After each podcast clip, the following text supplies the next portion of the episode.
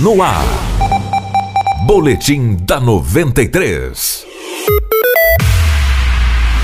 A Polícia Civil cumpriu um mandado de busca e apreensão contra pornografia infantil em uma empresa no centro de Sinop durante a terceira fase da Operação Luz na Infância, na manhã desta quinta-feira. A polícia também cumpriu um mandado em Cuiabá. Os envolvidos são suspeitos de armazenarem materiais com conteúdo pornográfico infantil. Conforme a polícia, após uma investigação, foi constatado qual o IP do computador. No estabelecimento estavam o proprietário e um funcionário. A ação foi conduzida pela Gerência de Combate aos Crimes de Alta Tecnologia, Delegacia Especializada de Defesa da Criança e Adolescente e também da Delegacia de Polícia Civil de Sinop. Essa operação também foi realizada em todo o país. Ao todo foram cumpridos 69 mandados de busca e apreensão no Distrito Federal e 17 estados além de Mato Grosso. As prisões em flagrante ocorreram no momento em que os policiais encontraram materiais ilícitos. Cerca de mil agentes participaram da operação nesta quinta-feira. A primeira fase foi em outubro de 2017, com a prisão de 112 abusadores e o cumprimento de 157 mandados.